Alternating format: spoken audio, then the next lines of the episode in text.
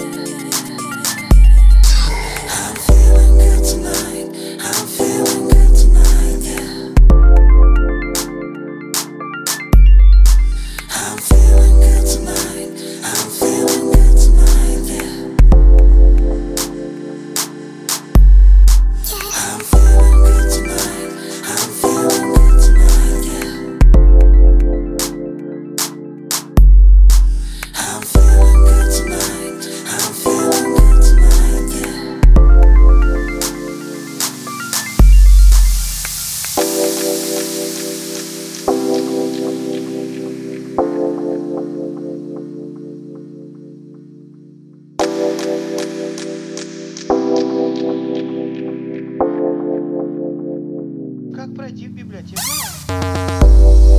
Good news,